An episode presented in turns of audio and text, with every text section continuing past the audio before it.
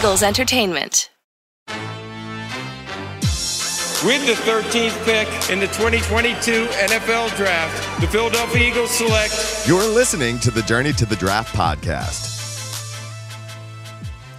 Welcome to the Journey of the Draft podcast presented by Life Brand. I'm your host, Fran Duffy, and we finally have some college football action to break down. Week one is over. We had a ton of fun breaking down uh, this past week, and we're going to get into it right here at the top of the show. Saturday Scouting, Ben Fennell, Dane Brugler. We're here to break it all down. Who were the big winners from the weekend? We also got some big news going into the weekend that shook the college football landscape. We'll get into it right here in Saturday Scouting. After that, we have the return of our on the clock segment. New look, new host, Gabriella DiGiovanni is going to join the show. She's going to be the judge and jury for Ben, Dane, and I, a weekly debate segment. This week, we're going to talk about the top defensive performance by a prospect here this past week in college football. Then we've got a brand new segment that we are debuting here this week on the show, Under the Hood, where I welcome in Brandon Thorn, the, the best out there in terms of the media sphere, breaking down and evaluating offensive line play, both college and the NFL. So, we're going to talk through what goes into making a quality offensive tackle. Obviously, one of the most important positions in all of football. Brandon's going to join the show. We're going to talk through the specifics of tackle play here towards the end. And then we'll wrap the segment up with a scouting report where Ben and I are going to break down Eagles wide receiver A.J. Brown. We're going to look at his game right now, but also reflect on him coming out of college football in 2019. How do those evaluations match up? What did we learn from that evaluation just a couple years removed? Well, we'll get into it right at the end of the show in Scouting Report. As always, best way to, to support us here on the show, head on over to Apple Podcasts or wherever you listen to the show. Leave us a rating, leave us a comment. If you've got a question, we will answer it in our draft mailbag segment in the second episode of the week, every week here on the Journey to the Draft podcast presented by Life Brand. That said, let's get into it. Excited to talk through week one action. It's time now for Saturday Scouting. It's time for Saturday Scouting.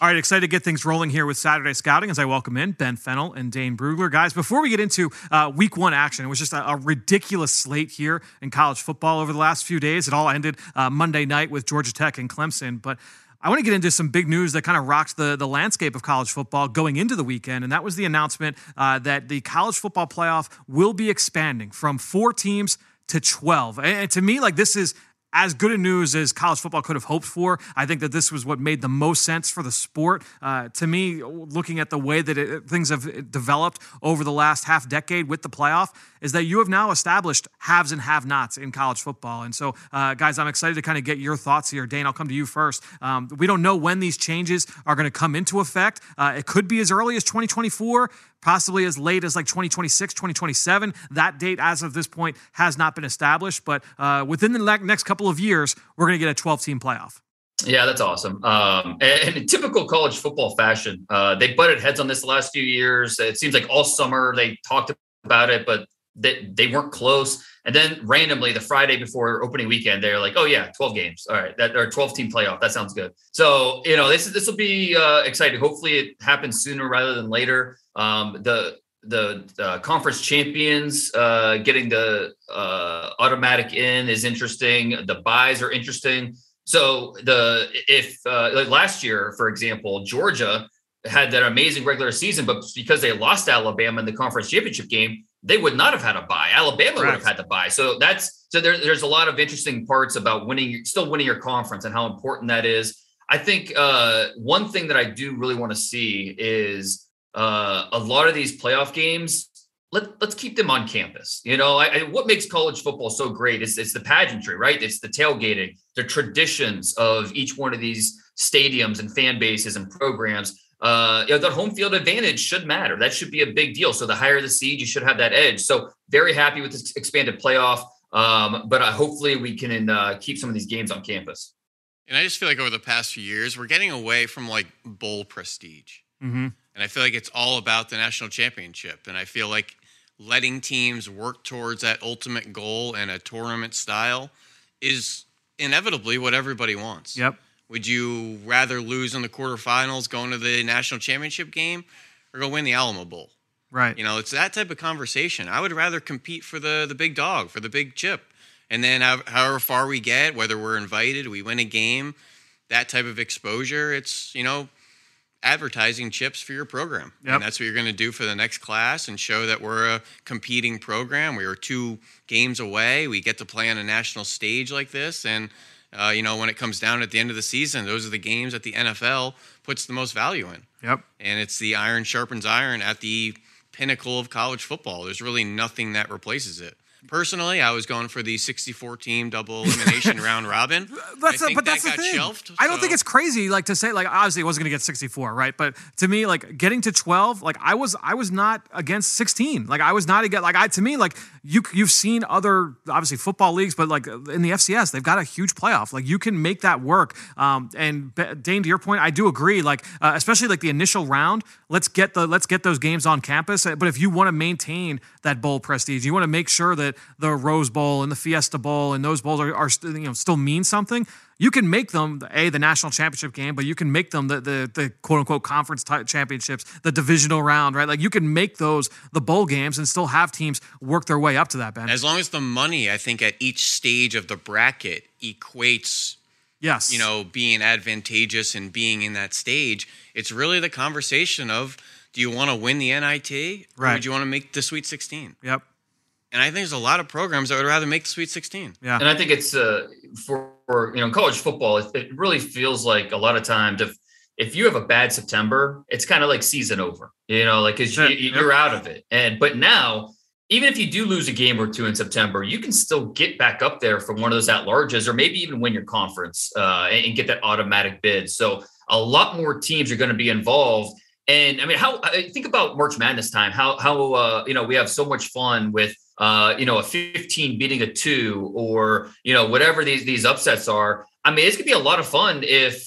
because I, I think we'd all agree the the hierarchy of college football, the top, just say, say especially this season, say there's three with Alabama, Georgia, Ohio State, and then there's a little bit of a drop off to the next tier. Then you got your, your Clemson's, maybe Notre Dame's in there. Um, but I I think there's, you know, there's it wouldn't be a shock necessarily, or at least it'd be a lot more realistic to see a, a 12 knock off a, knock off a five or whatever it ends up being. So that that'll be a lot of fun to see some of those matchups.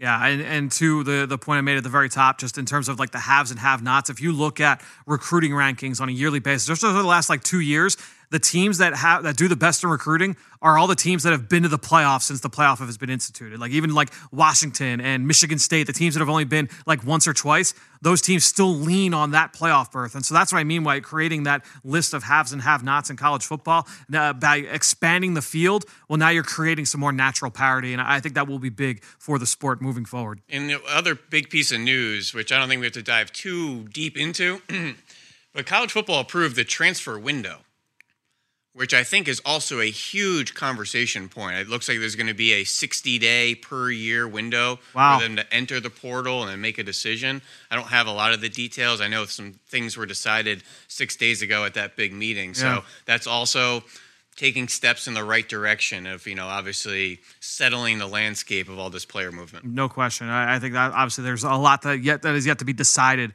uh, from that standpoint. Ben, you and you have talked about this, and we've talked about this in the podcast. Is uh, that's that's going to be so important just for just uh, even like a, a quality of life standpoint for teams and for the athletes. Like it's just it's madness right now. So any way to kind of uh, I mean, organize that. Week one, which is essentially two weeks in the college football season. Within the last 20 days, there's been some high profile transfers. Right. Um, you know, former five star Alabama kid showed up at Michigan Yep. three weeks ago. A quarterback lost a job. Suddenly he's on a roster of another team already. It's crazy. So there's just, it's literally the wild west of transferring. You need some guardrails, you need some windows, and I think they're taking the right steps. All right, well, let's get into uh, this weekend's action here, guys. We'll give out our game balls. Dane, you're up first here this week. Uh, who was the standout player from the weekend? Give us your game ball. There is not a more interesting prospect or player in college football than Florida quarterback Anthony Richardson. Uh, and he gets my game ball because of how he played Saturday night, leading the Gators uh, over Utah uh, in the swamp, over 70% completions in the game. He averaged only seven yards per attempt. Uh, they didn't really let him uh, just let loose on throws downfield. But he took what the defense gave him. Uh, he also had over 100 yards rushing, 9.6 yards per carry, three rushing touchdowns. Uh, now, I, I think when you watch him uh, on tape, you could the inexperience is clear. I mean, that there, there's no doubt about that. He's drifting in the pressure. Uh, you know, his eyes need to be a little bit more efficient with how he's working through uh, some of his reads.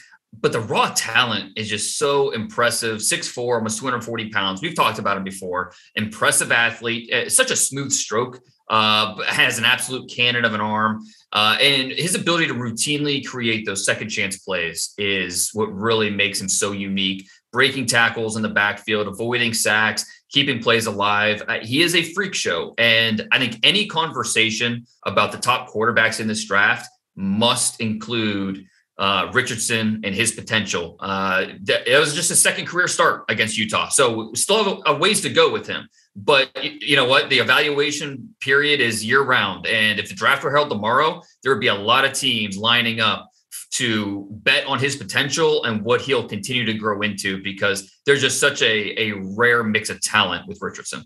Dane, don't freak out on me. I don't want the, the hair to stand up on the back of your neck, but I don't know when your next mock draft is uh, for the Athletic. I'm sure it's a, a few weeks away. Uh, my guess is we'll be seeing Anthony Richards' name or Anthony Richardson's name uh, on that list. Um, I want I want to stay at the, at the QB class uh, and just talk about Clayton Tune, the the super senior for Houston. Huge game against UTSA, 22 for 32, over 200 yards, three touchdowns, another 50 yards and a touchdown uh, on the ground as well. Uh, leads them down the field. They score a go ahead field goal, 24 21, with under 30 seconds left.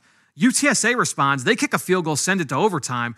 So now you get into to double overtime. He gets uh, QB power in the red zone, uh, punches it in, and then he gets the leaping score uh, in triple overtime on a two point play to give them the win. So uh, Clayton Tune, this is a guy that we talked about a little bit a few weeks back on the Group of Five preview, or the Outside the Power Five preview, I should say. Uh, had a little bit of buzz with the way that he threw the ball down uh, in Thibodaux at the Manning Passing Academy this summer. So keep an eye here on Clayton Tune, a little bit of an older prospect, but he took over as the starter a couple of years ago for the Cougars in that that air raid offense, uh, and he has been very, very efficient as a passer. So, in terms of the, this senior class, keep an eye here on Clayton Tune, one of the top seniors uh, at the position. Uh, ben, who's your game ball this week? I gotta say, guys, I love some of these conference matchups early in the season. Yep. There's no like grooming period, and Syracuse, Louisville, week one, they face each other. Sean Tucker came right out the gates, running back for Syracuse, 183 all-purpose yards. 98 on the ground and a touchdown, but I love the six receptions for 85 yards and a touchdown,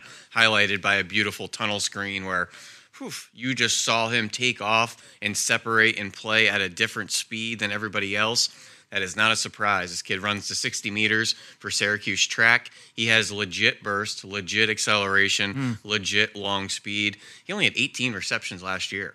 He had six already in week one. So yep. I love the concerted effort to get him involved in the pass game. And one other scheme usage note a lot of gap runs. Mm. Almost all of them were gap runs against Louisville nearly an 80% zone runner last year. I loved his zone, uh, outside zone feel yeah. pressing the holes. As we talked about him, lanes, yeah, right. The vision.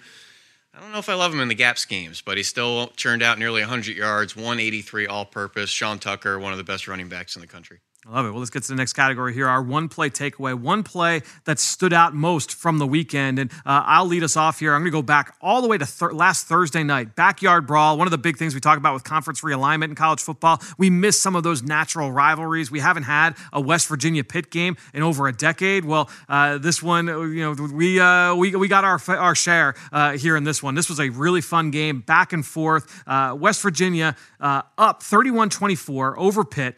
Bryce Ford Wheaton, the wide receiver for the Mountaineers. He's got seven catches for 83 yards and two touchdowns at this point, late in the fourth quarter. They're putting it away. Uh, they're, they're putting the ball late in the game.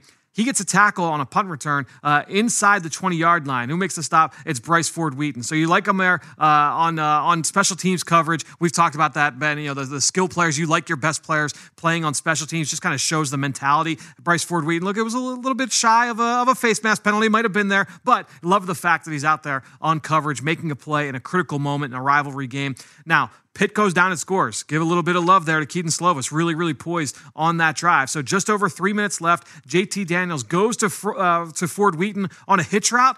It hits him right in the hands. It bounces right through and turns into a pick six the other way. So you got a little bit of a roller coaster there with Bryce Ford Wheaton. And depending on your point of view, you might remember this game going a, number of different ways. He was really productive made some plays on coverage and special teams, and then had that critical drop. How does he bounce back from that down the stretch? Ford Wheaton, very, very talented player. I'm excited to see uh, how he shakes that off uh, down the stretch through the rest of the season here, guys. But one thing I will say, we got to have the Pitt West Virginia rivalry. That's got to be like a yearly, like Mm-hmm. week one, week zero battle. That that game was so much fun. I remember the last time those two teams played, uh, always a fun matchup. But uh, Ben, take us through yours, uh, your one play takeaway. Well, let me find something here in this Georgia Oregon game, and I was so happy to see safety Chris Smith show up right away.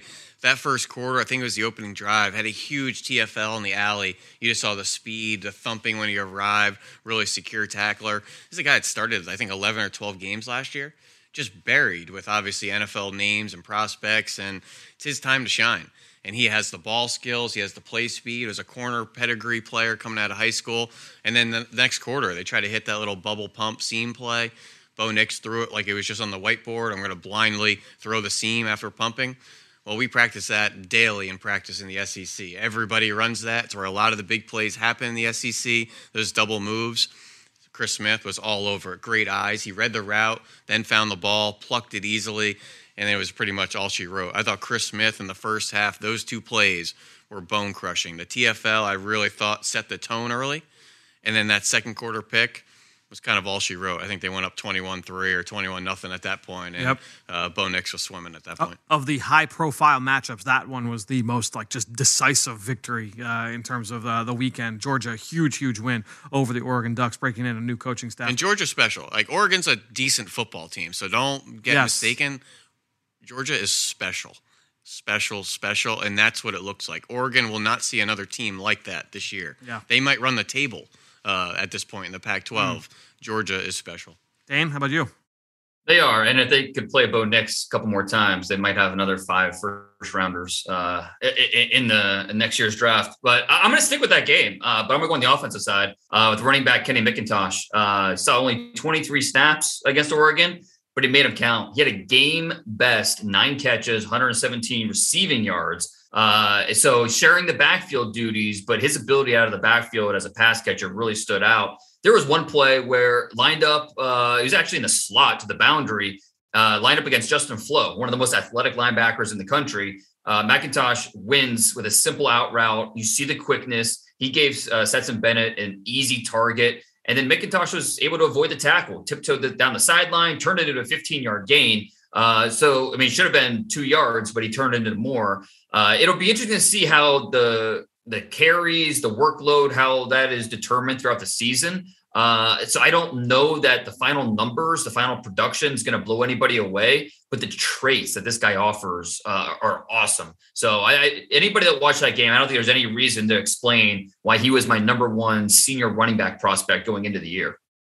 Mm, yeah, a loaded backfield once again at Georgia, and McIntosh is a guy that's definitely uh, going to see plenty of volume there. I don't know about you guys. I write down in his bio, did not transfer. Right. This is a four star that barely got on the field his first two years. Same at Brian Robinson at Alabama last year. Yep. Brian Robinson. You're damn That's right. I'm exactly writing in his bio. It's Did not thing. transfer. TCU quarterback Max Duggan didn't win the QB competition this year. He stayed. He had to finish some of the game, I think, last weekend.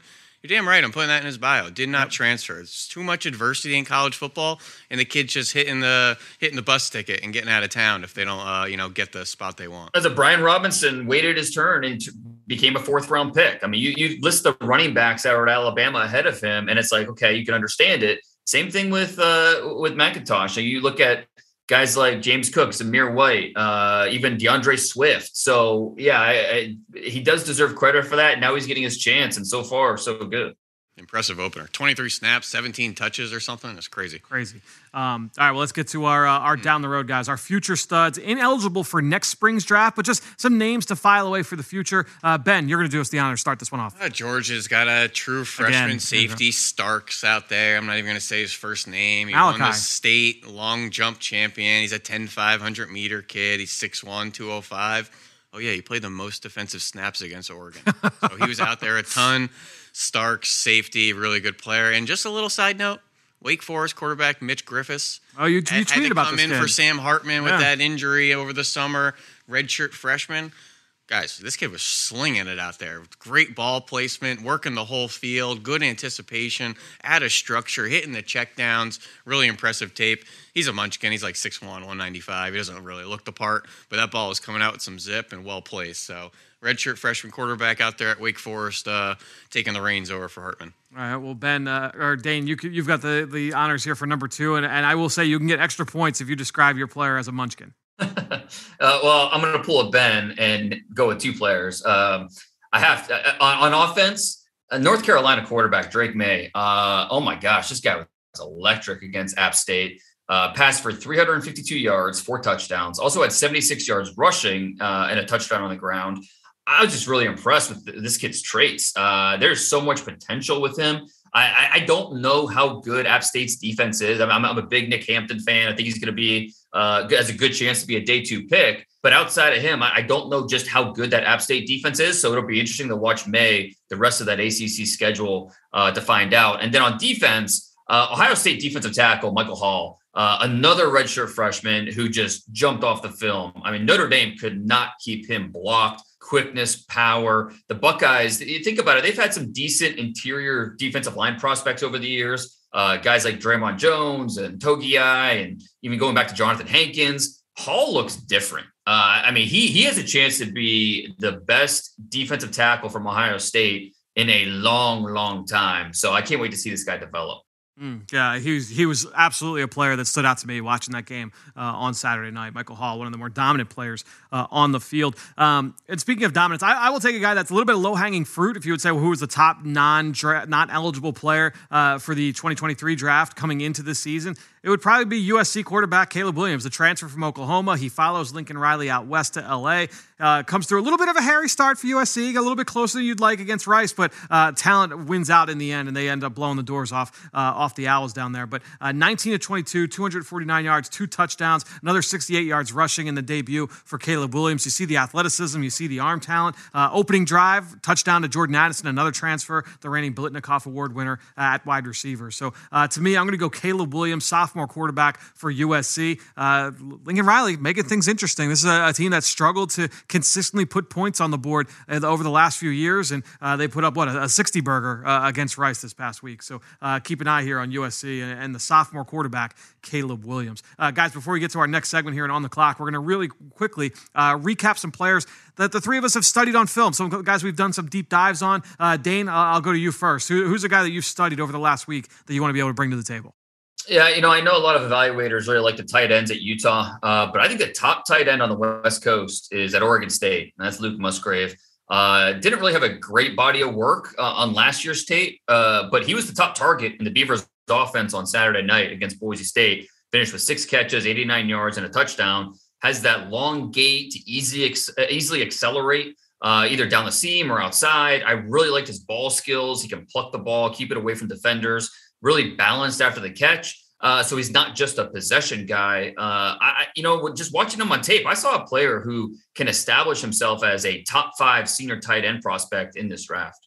Yeah, it's a guy. I mean, there was a matchup coming into the week you're excited about because of Boise State's uh, JL Skinner. Uh, so he and Musgrave on the field together makes some for some interesting, uh, interesting matchups there. I'm excited to go back and watch that one on tape. Um, for me, I'm going to go to the Midwest and I want to talk about Wisconsin senior defensive tackle Keanu Benton, who I've had a chance to study now uh, from from last season. And this kid, look, he, he's a house inside. I mean, he, he is a big boy. He's like uh, you know six two and a half, 310 pounds. Holds up really well on contact, one on one. You're not going to move him. He has outstanding technique, taking on double teams. He's happy to be that space eater. But if you need him to be a vertical player, he, has got a little bit of juice off the ball as well. I'd like to see him get a little bit uh, more refined as a rusher. He'll lean heavily into one of two things. He's going to go straight bull rush, or he loves that quick arm over move, and that's uh, that's something he pulled out uh, time and time again to try and win off the ball. I would not call him a fast twitch athlete inside. He's not that kind of player, but he plays with outstanding hustle. He's really really tough. He can defend against the run. So I look at a guy that can be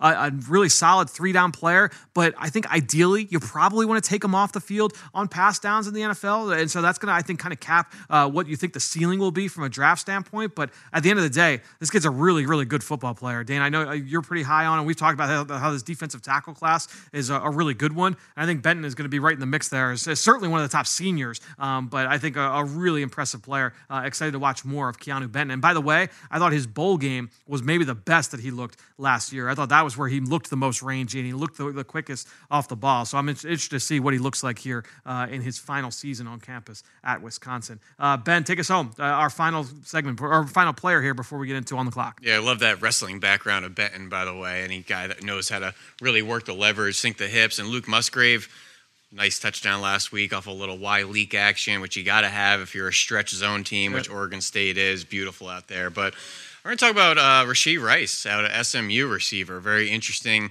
uh, vertical threat receiver. Great opener against North Texas, seven for 158 and a touchdown. Five of those targets were downfield, caught four of them. Really interesting profile receivers. But 6'1, 203, came onto campus as a string bean at 177. He's put on good weight. He's gotten stronger. Led the team in receptions last year.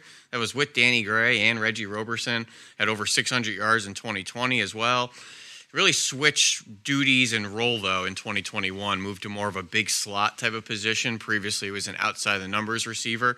And i thought that slot role really fit his skill set pretty well cleaned up the drops and uh, I think was a much more productive player being that slot presence. He's really competitive blocker, has really good balance, good lower body strength, good body control, really strong hands and competitive at the catch point. This guy is a legit vertical gear, and they work him in some bunches and some stacks and get him rolling off the line of scrimmage. And out there in those group of five teams, you get some strange quarters off coverage over that number two mm. slot. He get five, six, seven, eight, ten yards head start and just cook safeties with that cushion and his speed. So if you give him room to work the speed, he can really threaten you vertically.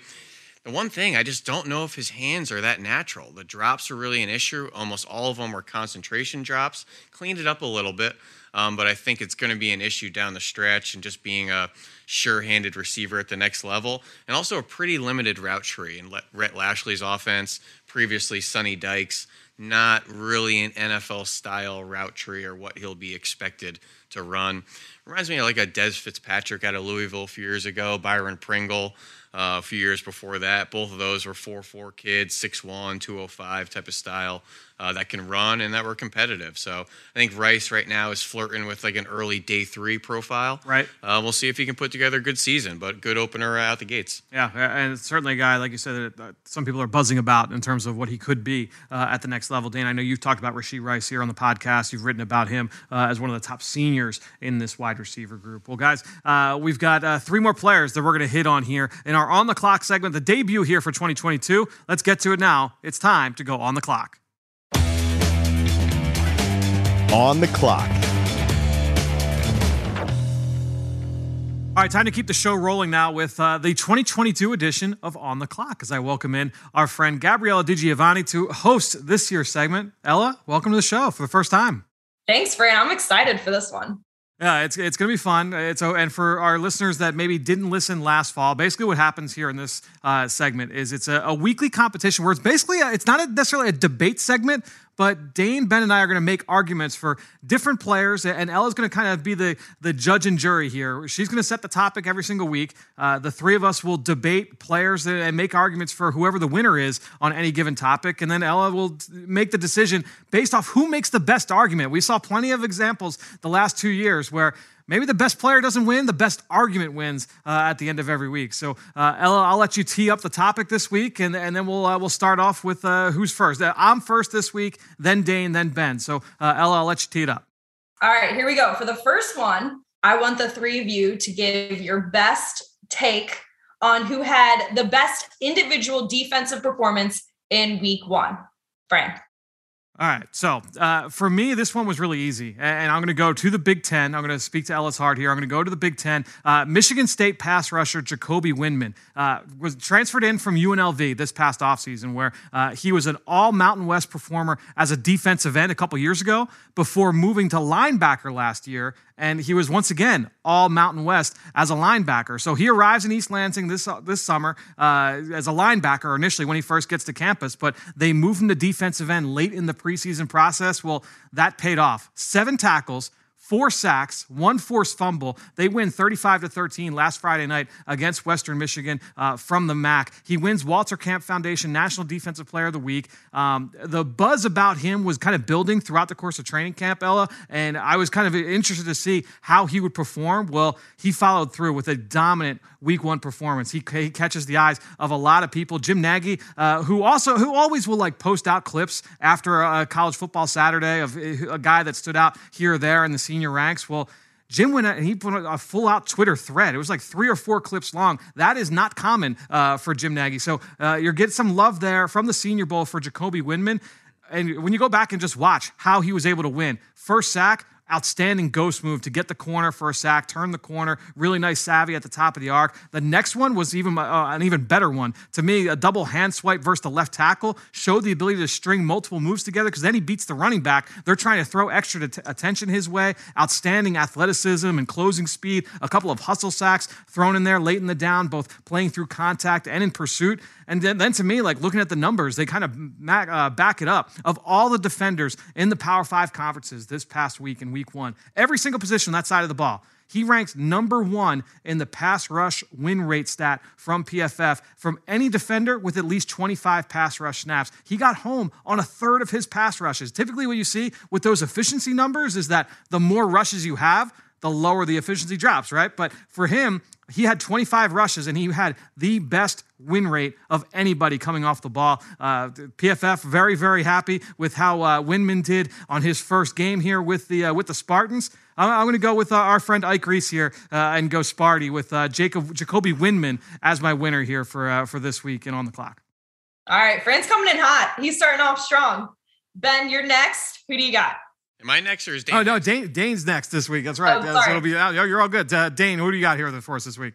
So for top defensive performance, I have to go with FCS transfer, who is now creating a ton of buzz at Florida State, pass rusher Jared Verse. And look, I'm not going to take anything away from uh, Windmon because uh, he was awesome in week one, no doubt about it. But, you know, it was against a MAC opponent, and Michigan State was going to win with him, without him. But for defensive end Jared Verse, Florida State, they don't beat LSU without him. Uh, Tigers, very few answers uh, to keep him blocked. The box score said he had two and a half tackles for loss, two sacks. That's a great night. Doesn't really illustrate just how dominant and disruptive he was on the tape. He forced three holding penalties. He consistently moved Jayden Daniels from a spot, flushing the quarterback from the pocket, forcing him to run. They they had very little passing game uh, at LSU because of that pass rush. You see burst physical hands, closing speed. His active play style consistently affects the game and the scoreboard. So not only the frequent visits to the backfield, but he also blocked a chip shot field goal early in the game. If LSU has three extra points, it doesn't matter that they missed that extra point and lose the game. LSU probably wins that game if they had that field goal. But again, Jared Verse not only affecting the game with his uh, ability to get after the quarterback, but you saw it on special teams as well. So this guy, uh, in two games, big time uh, uh newcomer to the FBS ranks. And I, I, promise you, if he was a senior, Jim Nagy would have tweeted about him five times. But he's an underclassman, so it, Jim Nagy can't tweet about him yet. All right, Rocket, already getting a little chippy. I like this. I like it. All right, Ben. Now, finally, to you, wrap us up. Well, I think Dane hit it on the head there with the quality of competition. And Jacoby Windmon, you know, they played Western Michigan. They were going to win with or without him. And when you're talking about the quality of competition, we're talking about what are those tapes that scouts are going to go to first. Mm. We're not going to pull out that Western Michigan tape for Windmon, and we're probably not going to pull out this LSU tape for Jared Verse. Went up against a true freshman left tackle, like a fourth or fifth year kid at right tackle, barely 290. Really not a quality mm. competition of tackle. Not to mention, your two players, two transfers. So there was no prep in knowing how they were going to be used, you know, previously. So I think Western Michigan, LSU had a bit of a learning curve on the fly. Okay. That's why I'm going to go with outside linebacker Nick Hampton at App State who played up. A group of five team played up. They faced North Carolina, nearly knocked them off in that wild fourth quarter. They lost 63 61. But Hampton showed up nearly every drive six pressures, three sacks, a forced fumble, four run stops. He looked long, he looked explosive, he was productive nearly every down, every third and long out there. I think Nick Hampton, when you're talking about scouts and projecting forward, you're going right to this North Carolina tape. And next week they play Texas A&M. It's those two tapes you're going to pull out to see what Nick Hampton brings. I thought the spotlight was on him. All the tape in the world was out there on how he was going to be used. They studied all summer, and he was still productive. So I think the scouts are going to look right at this tape, the better competition against North Carolina, and Nick Hampton showed up. What am I supposed to do with this, friend? When you first asked me to do this, I thought this would be easy. How the heck am I supposed to pick a winner? I, I, will say mid-season form by both Ben and Dane. Uh, ben, that might be the best argument you've ever made for a player in three years. I just want to let you know, Ella, that my strategy, I like to be a little disparaging to the other two. It's all part of the debate. It's all part of the gamesmanship out here. If I got to tug down those two a little bit to elevate my guy, you got to do what you got to do. You do have an advantage as the third person because you can definitely hit on you know, the well, yes and no. I feel like they took the low hanging fruit, the studs of the weekend. I had to do a little work, a little digging, a little massaging of the conversation, and I, I felt like I put down a home run argument there. All right, so is this well, three, three pass rusher, three pass rushers. This is tough, Ella. I'm interested to see who you. Are. And I don't want to cite, you know, NFL Network's Daniel Jeremiah tweeting about Nick Hampton yesterday and putting on the tape and how excited he was about him. But we're, we're, you know, I don't want to name drop social App. State, yeah, yeah. Oh, yeah, he's an App State guy. Yeah. let's let's let's slow down that one there. All right, so this is where I need to choose now. This is it. This is where you you uh, you make the call here. this is a tough one. Okay, so we have between Jacoby Windmon from Michigan State, Jared Verse from Florida State and Nick Hampton from App State. Yikes. Okay. Based on arguments only, not my opinion on those individual performances. Of course. I'm going with Ben. Wow, Ben, we're coming hitting cleanup, and he ends up uh, knocking it out of the park. Really, uh, dude. Like I said, uh, of the three years that we've been doing this segment, I thought that was your best argument you've made on a player. How many? Yeah, I, had, how many I had to work points? a little bit. I felt like you took the two low hanging fruits. I was really close tonight, even picking Hampton. I was going to go with a corner or two, but I wanted to stick with the edge rusher there to keep it all in the family. Um, but App State, I thought they played really strong against a better competition. I thought Hampton really showed. How many points did they give up? Oh, how many points? How many points did they give up? Uh, 63 was it? Well, listen, we can't do everything out there. I mean, we had some issues on the back yeah. end. Ella, the safeties were all over the place. Dang, the now this is making my choice look bad. it was a fun 62 point fourth quarter, I think, between those teams. You know, Nick Hampton couldn't do it all out there, but he certainly tried.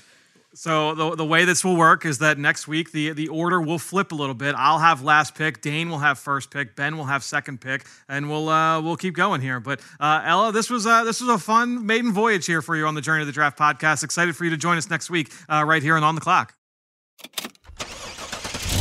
What makes those great players great? It's time to roll up our sleeves and go under the hood. All right, so for the very first edition of our Under the Hood, which by the way, outstanding job with that uh, that audio stinger uh, for the for this new segment. But uh, Under the Hood, Brandon Thorn, uh, a guy that I've been friends with for a long time. You can check out his Trench Warfare Substack. It is a plus content. Make sure you check it out. I just dropped an outstanding uh, series where uh, Brandon, you highlighted the top 50 linemen uh, across the NFL and just outstanding analysis. As always, follow Brandon's work on Twitter at Brandon Thorn NFL. Brandon, welcome back to the show, man. It's been a few months since you've been on Journey with us. Yeah, yeah, man. It's it's fun to be back. I'm always excited to talk. So yeah, this this is awesome. I appreciate it. So we're going to talk through the offensive tackle position here for this segment, and uh, right tackle, left tackle. I feel like that's uh, you kind of throw that out the window. I think most people feel that way at this point. Uh, even like fans, I think have come accustomed uh, to that line of thinking. But we are talking offensive tackles only, and I get the first question I want to lead it off with. What is your non-negotiable at this position? It's hard for a guy to be great at offensive tackle if he doesn't have X. What is that in your mind? Yeah, it's a it's a good question. I've been thinking about it a lot. I thought of a way to summarize it is to get the trait that covers the most aspects of the position. And to me, that's play speed. So, you know, I define that by kind of how a player marries athletic ability and mental processing. So that to me at offensive tackle is is critical and, and really probably paramount, you know, over everything else because it, it, covers so, so so many things you know how quickly a guy gets out of his stance first of all you know how how he starts the rep which is kind of a, a blend of athletic ability and processing because you know it's not purely one or the other it's kind of a mix. And that kind of sets the stage for the rest of the rep.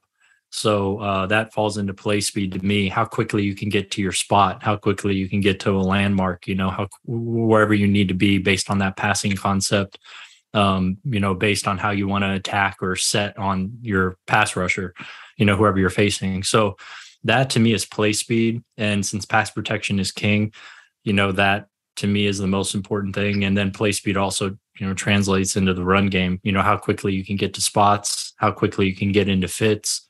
um, how quickly you could climb, you know, release, get up to second and third level targets. Um, I think we a lot of people think that's purely athleticism, but it really isn't. So much of it is timing. So much of it is spacing, spatial awareness, um, understanding your body positioning in relation to the defender. That all to me kind of goes in that bucket of play speed because it factors in athletic ability and processing skills. So I think play speed, you know, for for almost any position really, but since tackle is kind of the hardest one to find um, in a lot of ways, I, think uh, if you have a baseline of play speed, you have a really good chance of uh, being a you know starter in the NFL.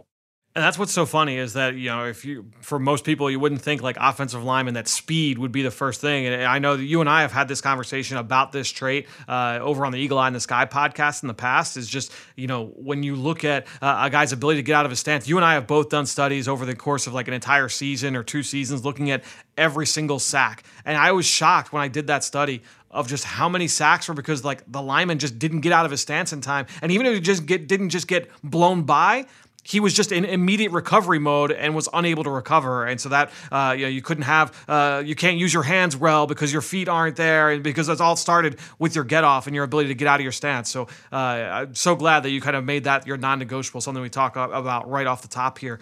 So putting that aside, what are then the three most important on-field traits uh, for the offensive tackle position in your mind? Take play speed, put it to the side. What would be the next three? And you can kind of uh, just kind of zoom through these. Uh, what would what would be those three traits in your mind? Yeah, since play speed was kind of cheating because it was two traits combined into one. Um, you know that that takes kind of two honestly off the table. But the three next most important traits i think the first one is definitely play strength. Um, that's probably if i had to pick one for all the positions on the offensive line it might be play strength. Uh, and, and, just the ability to put yourself in positions of strength right? Uh, where your base is strong where you have a balance and where you're able to create or halt movement at the point of attack. I mean that that's kind of the name of the game in the trenches you know on both sides of the ball. And if you could do that you can anchor you could you know create some movement in the run game. You could stay attached to blocks because you're strong you know from the ground up.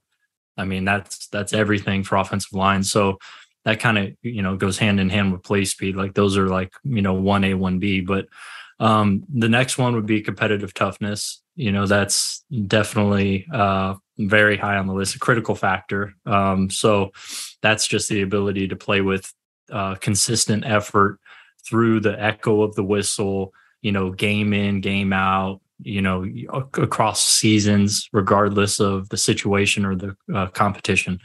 So yeah, if a guy has a high level of that, that that goes a long way. Um, and you know, the next one, I mean, I'd probably hone in a little bit more on processing skills, you know, there and, and separate it a little bit from play speed um, because I think if you're a quick processor, uh, especially on, at guard and center, but tackle too, but guard and center, if you could process information quickly, you know, key and diagnose quickly what the defense is presenting you pre-snap, and then what they do post-snap, if you if you can make those split-second decisions, um, you're going to just play so much faster than maybe your athletic ability would, you know, would indicate. And since offensive linemen are, you know, the least athletic guys on the field by and large, they have to be smart. You know, you have to process stuff quickly. So if you have a guy who can do that, chances are he's going to execute his assignments at a high level.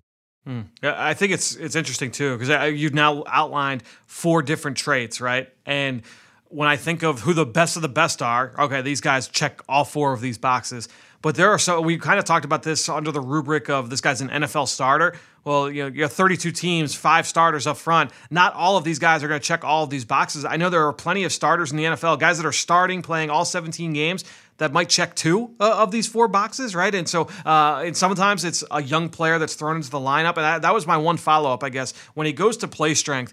And you're because you do a lot of work uh, evaluating college offensive linemen, and projecting them to the NFL certainly there are so many guys that come from that level that don't have that play strength right away. And you say, all right, well, he's, he's got these other traits to be able to work with. The play strength might take a year, it might take two years before we really, going into year three, before we really see a guy uh, kind of fill out and, and live up to that physical potential.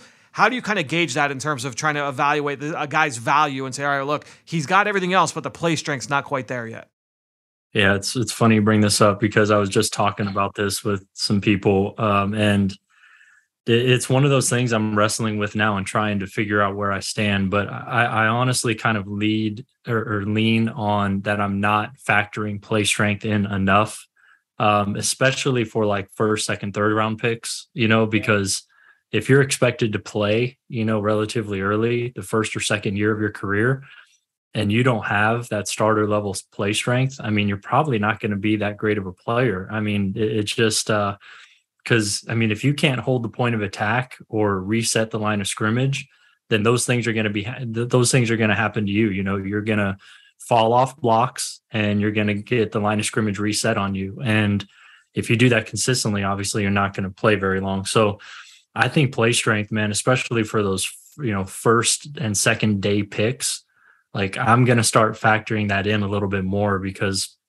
you know, I think of over the last couple years I've been evaluating these guys like there was one guy, you know, Dillon Radunz was a guy like I, I, did not see the play strength, you know, and he was playing FCS and he was getting knocked back on his heels left and right. And I was like, no, man, I, I just don't see it with this guy. You know, I'd probably take him early day three, you know, and so far I think play strength is holding him back. But then you know, I gave like a third round pick or third round grade, I think, or so to Robert Hainsey. And I watch him in preseasons now, and I'm like, man, he's getting knocked back on his heels left and right. I mean, he's really good with leverage and how to manipulate his body on blocks and stay attached, and he's he's crafty and stuff like that. But the play strength thing, I think, is going to be the, his biggest hindrance this year. You know, as a starter for the Bucs. So it's like it really is a case by case basis. But I'm starting to see kind of a trend line of like if you're going to be a first, second, or third round grade for me, like the starter level play strength has to be there, and I don't want to compromise on that because I feel like it's it's bit me a couple times with some of these evaluations. Um, so yeah, I, I think play strength is one of those ones that I'm going to start valuing a little bit more. And I cheated a little bit on that follow up because I probably bled into this question a little bit. But I wanted mm-hmm. to ask you about your process, and you look back at how long you've been evaluating offensive linemen. What do you think has been the biggest area where you've evolved a little bit in terms of your thinking and your thought process when it comes to projecting and evaluating guys up front, especially uh, at offensive tackle? Yeah, yeah. Um, I would say for offensive tackles specifically, just there's so many different ways to get the job done if you have a, baseline level of the traits that we talked about and that's been hammered home you know you've been there at offense offensive line masterminds. Like one of my biggest takeaways every year is like man every guy can do this in a different way. They have their own approach. They can tailor may tailor their skill set and their technique to fit their body and what they do you know what's comfortable for them and there's so many different ways to win um, at the NFL level, as long as, again, if those baseline traits are there.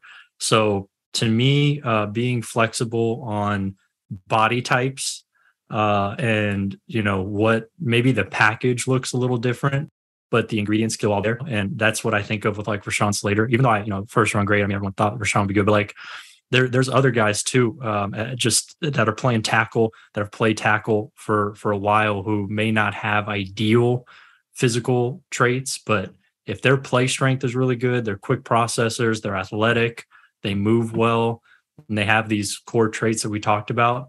I mean, I, I think uh, being a little bit more flexible on some of that stuff, um, I think would be important. Um, and yeah, man, I mean, that's that's probably the biggest thing with tackle specifically. I think.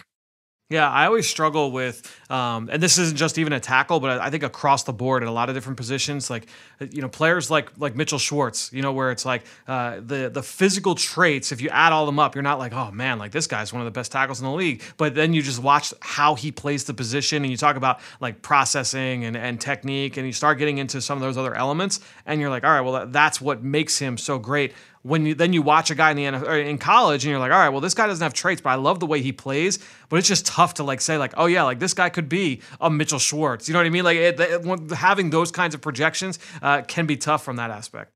Yeah, and you know, if, if, we're trying to project like first round picks, maybe being a little less flexible on that, but I'm talking yep. more of like you know just starter kind of guys, um, you know, as opposed to maybe a guy who's going to come in right away and be a you know a very good starter or better or something like that. But you look at tackles, there's a lot of maybe not a lot, but there's if you look at the top 15 tackles right and left, so 30 guys I mean, there's several guys in there who are not very athletic, who don't maybe fit the dimensions. You know, I think of uh, Rob Havenstein, you know, sure. like year in, year out, you know what you're getting with him. He's reliable. I mean, you know, on an island against premier edge rushers, probably not going to go that great, but, you know, and then another big thing, man, is like the scheme and the situation. That's a whole other, you know, can of worms. But um, yeah, things can be masked, masked, you know, depending on who you're playing for and you know this the situation or whatnot. But Havenstein is a guy I think of, um, you know, at, at tackle.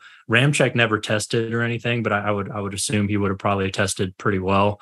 Um, you know, uh, let me think, like left tackle. But you know, of course, Orlando Brown. That's a different kind of body type who yeah. gets the job done. Um, I don't remember how Dion Dawkins tested, but definitely a different kind of body type for sure. Uh, Jonah Williams, you know, kind of underwhelming physically. Uh, Taylor Decker is big, but not the most athletic guy. I mean, there's a lot of ways to get, you know, starter level tackles, I think, in so many different shapes and sizes. So, yeah, if you're looking for, you know, top 10 first round grade, you know, you, you need to check boxes physically a little bit more than some of these other guys. Um, but even then, you don't always have to because some of those guys we you named don't. were first and second round picks. So yeah, I mean, if you could play, I was just going to say traits, that. Yeah, it, it's yeah. crazy, man. It's yeah. Yeah, it's, it's like, I was going to ask you like that as the final question was like uh, the landscape of the league and how you view like the value of this position. And, and some of those guys you just named like Jonah Williams was uh, you know a top 15 pick. Taylor Decker if he wasn't top 15 it was just outside the top 15 right? And so a lot of these guys that will go high you know and even you know, there, there have been guys that haven't worked out that were taken in the first uh, you know 20 25 picks uh, the kid that Atlanta took a couple of years ago um, you know to play right tackle where it's like all right well I see like uh, it's it's more the position value kind of comes into play. Even the tra- if the traits don't sum up to oh this guy's a, a, blue chip you know top twenty talent, but finding a starting tackle that can that can mean so much for a franchise. Yeah, another one too to throw out there's Ronnie Stanley. You know he didn't test well at all. You know, yep. so yeah, there there's a lot, but um, you know, I, I, think it's interesting with left and right. I think left is still viewed by the NFL as a little bit more important, just well, based on salary, of course. I mean, left tackles yep. are much higher paid than right tackles, uh, top to bottom. And then if you know, when I was doing my top 75 offensive line article and stacking left and right tackles, there's just like five to six, seven more uh, above average or better left than right tackles. I think the talent is directed more on the left side still now, whether right. that should be the case is a kind of a different question, but I think it still is. There's a little bit more talent on the left side than the right. And that's just kind of the way it is still.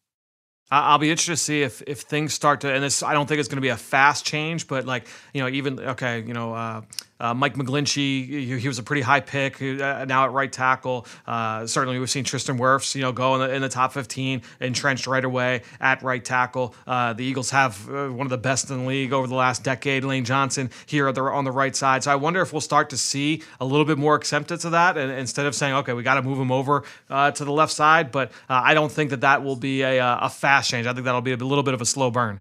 Yeah, Sewell is another one. Yeah, great, great point. Exactly. Yeah, yep. yeah. So yeah, it's definitely trending in that direction. I think, especially if you have a guy already, you're much more comfortable to just put a guy on the right because you know the value that you're going to get. You know, especially because of the pass rushers and how it's split evenly almost across the league in terms of quality. Yeah, I mean, I think it is kind of a slow process, like you said, but still, right now, the landscape left is a little bit more talented and certainly higher paid. So and I think that blind side aspect is still in the NFL's minds, right. um, you know, because of that, which I think there's some credence to that, but I don't know how much, you know, it's, it's interesting. No doubt. Well, Brandon, really, really appreciate you joining us once again here on the Journey to the Draft podcast presented by Life Brand. Make sure to check out all of Brandon's work. Subscribe to the Substack Trench Warfare. Follow him on Twitter at Brandon Thorn NFL. Brandon, talk to you again soon, man. All right, man. Thanks. Dim those lights. We're headed to the film room for the scouting report.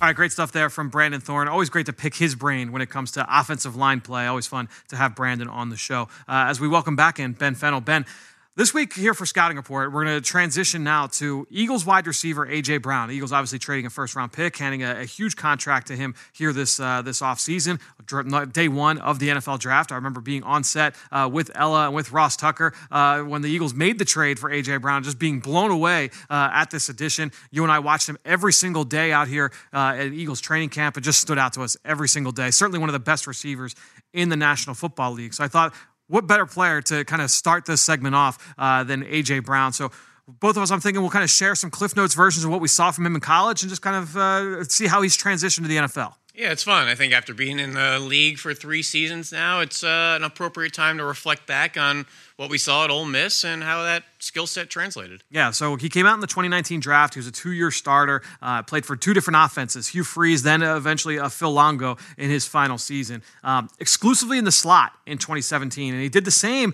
in 2018 until DK Metcalf got hurt, and that allowed him to move outside. He was the left wide receiver after Metcalf's injury, and I thought that that was big for him, uh, Ben. But um, solid size across the board, thick, bulky frame. I mean, six foot and a half, 226 pounds, coming out at the combine. Uh, pretty good athlete, especially for a guy uh, that big. And I thought he showed an impressive initial quickness for a 220 pound receiver. Timed the snap well, often the very first skill player to get out of his stance. I thought that was notable uh, watching a very fast Ole Miss offense. Um, pretty crisp in terms of his ability to, to, get in and out of breaks. One cut routes like slants and posts where it just kind of had to go uh, jab step and create separation. He had that ability to be really, really smooth and sharp on those kinds of routes. Even on comebacks and curls, he had the ability to break down at the drive phase and fly out of his breaks. Uh, knew how to change up his stride length and, and mess with defenders from snap to finish. And he could get a corner's hips flipped downfield on vertical routes uh, to me, like I thought he sold double moves really well. I wanted to see a little bit more consistency as a route runner, but at the end of the day, like he would go up and attack the ball in the air. He had a 53% contested catch rate, uh, which is a pretty good number uh, over the course of his career. He tracked the deep well, ball well over the shoulder. He rarely put the ball on the ground. It, it passes away from his frame, uh, on the move, behind him, up in the air. He had a 90.4 catchable catch rate according to PFF. That's a really good number as well. So just really strong after the catch. That's carried through to the league, just over seven and a half yards after catch catch per reception. Good number uh, for a college receiver. So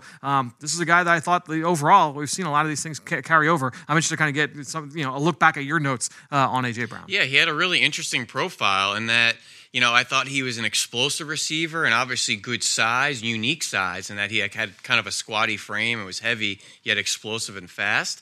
You didn't always see that uh, within the routes. I think you saw the speed and the big box fades and the double moves. Mm.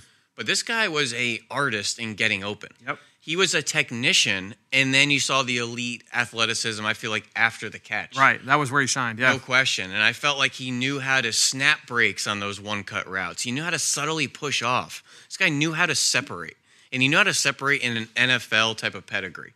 And that it's not just size and ability; it's technique and the subtleties and the little things you could get away with too is you know part of the knack of getting open. It's tough out there. And you know the little push-offs and using your play strength and using that 6-1 nearly 230 pound frame that's part of his trait and how he won, and he had to. And I didn't feel like his quarterbacks helped him out a lot. I felt like Shea Patterson and Jordan Ta'amu were kind of inconsistent with their accuracy.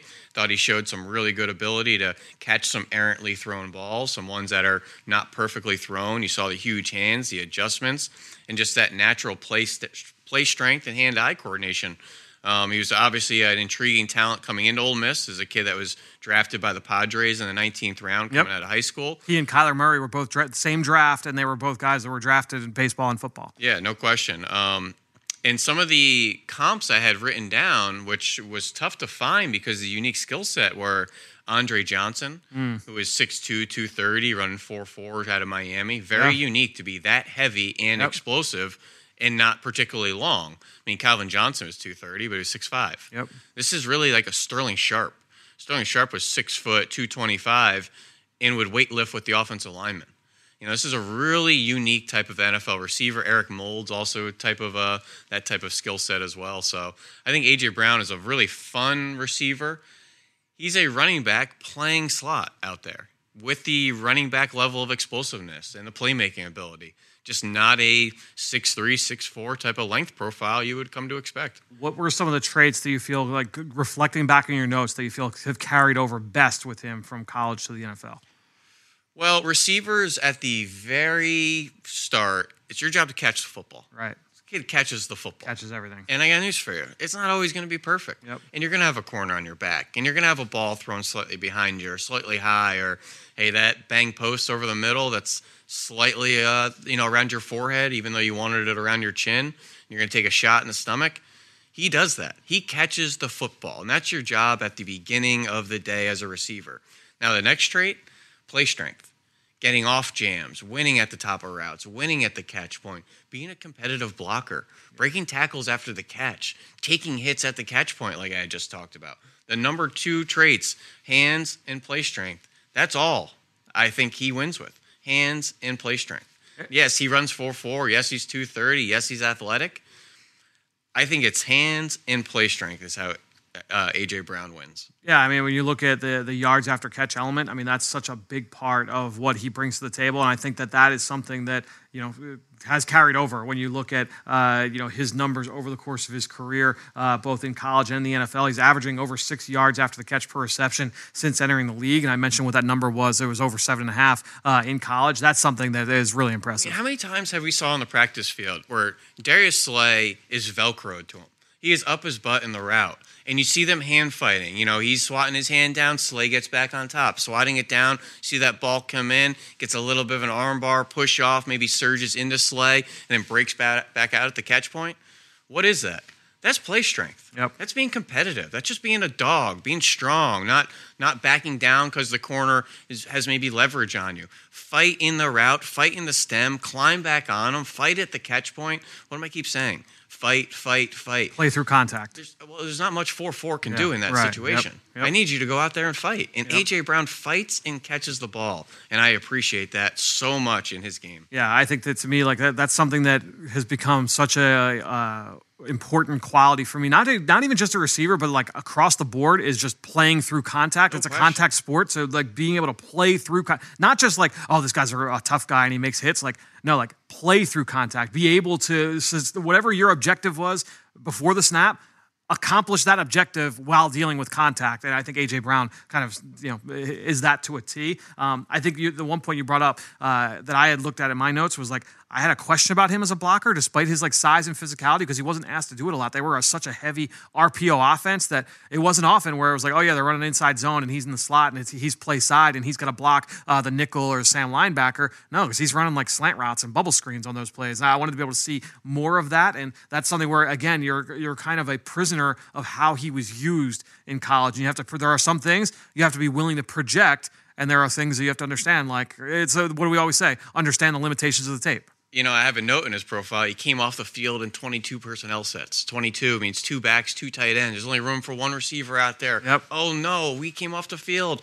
Well, they did have DK Metcalf out Yeah, there. right. He was 6'5", 235 And ran as well. 4'3", yeah, No right. question. That was probably a pretty good blocker as well. So, you know, you have to really consider the full body, who else was on the roster, and what each of their skill sets are, you know, put them in positions to be successful. Yeah, typically when you have those 22 personnel sets, you want that speed receiver outside to really keep the defense honest. Like, all right, it could be play action and a deep ball. or the the one-on-one guy. Yeah, you know, we see that in the NFL too. Typically, 22 personnel. That extra receiver is your big play guy, your one-on-one guy. Well, AJ Brown is competitive, but and you know he can obviously win one-on-one. But when it's six foot 230 AJ Brown and six five DK Metcalf, yeah, DK we'd rather throw the fade to. It just is what it is. There were a couple of receivers last year that we talked about in terms of like uh, making an AJ Brown comparison.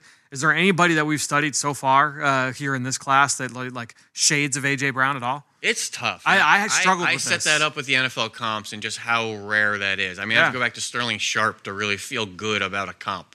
That's bizarre. I mean, Andre Johnson played, you know, 20 years ago. It's tough. To, these don't come out every year. So, as much as there's some guys with size and play strength I like, you know, Bryce, play, they don't have the, the Bryce same Ford skill set. Wheaton's a grown Yeah. man out there Yep. playing college. You know, Yep. Dontay Demus is going to be 220. Cedric Tillman plays like a grown man in the SEC. But all Those- perimeter players, like and they're all 6'3". yeah, right. Yep. You know, so the one guy I've written down, which may not be quite a household name yet, although I thought he had a pretty good opener, was Jonathan Mingo. Okay, from uh, Mississippi State. Yes. Yeah. Um, who is 6'1", 225. No, he's actually at Ole Miss as well. Oh, is he Ole Miss? Yeah, yeah, you're right. You're right. He is at Ole Miss. That's right. Good call. Of weapons out there. Yeah. But he had a nice opener. This kid is rocked up. He takes a lot of shots over the middle. He looks like a running back playing slot out there. Yep. So Jonathan Mingo, we'll see if he can maybe uh, follow in the wake of AJ Brown. I'm gonna look because I know I've got some numbers there on uh, on Jonathan. He's been around Mingo. for a little bit. I believe he's a senior, so Yep. you know he's uh, been in the SEC for a number of years. I think he had a decent season last year uh, with Matt Corral. Um, Yep.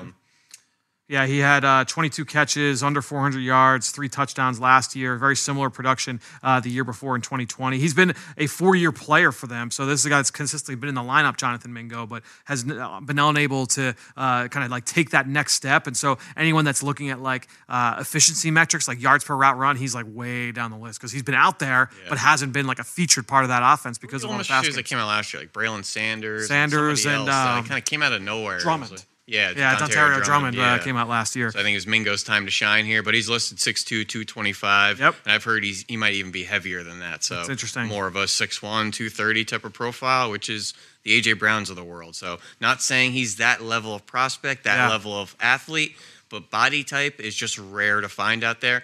I scoured my running back sheet. Interesting. well, Okay. Just to see if there was maybe somebody that fit the body type out there that, hey, if they throw some passes to on third down, yeah, maybe I'll stretch and strain and try to make the connection out there. But definitely a unique skill set, unique body type. So like for me uh, to to that point, I really struggled finding like an apples to apples comparison in this class.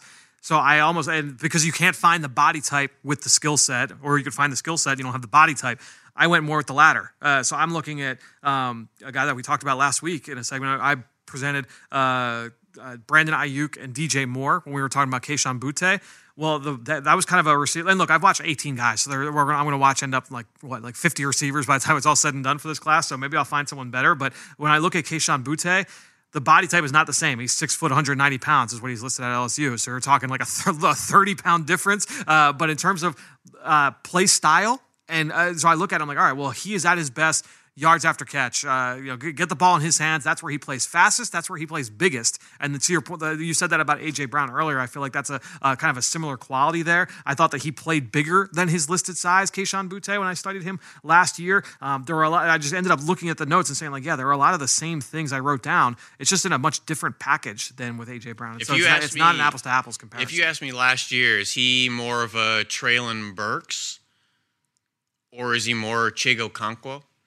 I might say Chig Okonkwo. Wow. And Okonkwo was a uh, day early day three tight end by the Tennessee Titans 6'2", uh, from Maryland. Yep. literally shredded, looks Tore up the combine, yeah, right. Yeah, but he was a fullback H-back type. But Right. squatty, athletic, thick, rocked up. That body type wise, that's what he looks like. Yep. Skill set wise, he plays like Treylon Burks. Yep. Treylon Burks is 6'3". Um, not to say AJ Brown is stumpy or small by any means, but when we're talking about receiver prospects and when you get into the 220, 225 profile, typically that comes with a little bit of length as well Yep. uh, to kind of get you to that weight. Yeah, it's like I said, like uh, even like it, it feels silly even like saying Boutte because like it's a thirty pound difference. Like thirty pounds, it's, it's a huge, huge difference uh, in terms of listed weight. And We'll see what Boutte comes in at uh, when he eventually comes out. But uh, Ben, this is fun. We'll do this on a weekly basis here on the show. Just kind of uh, a little bit of an eagle spin to the Journey of the Draft podcast, but also kind of reflecting on, on what it could mean uh, for players in this class. And we'll. We'll be back later this week, uh, previewing week two. Ben, you'll be back with us uh, with a full preview. We've got Ross Tucker. Greg Cosell is going to be on the show a little bit later this week as well. All here on the Journey of the Draft podcast presented by Life Brand.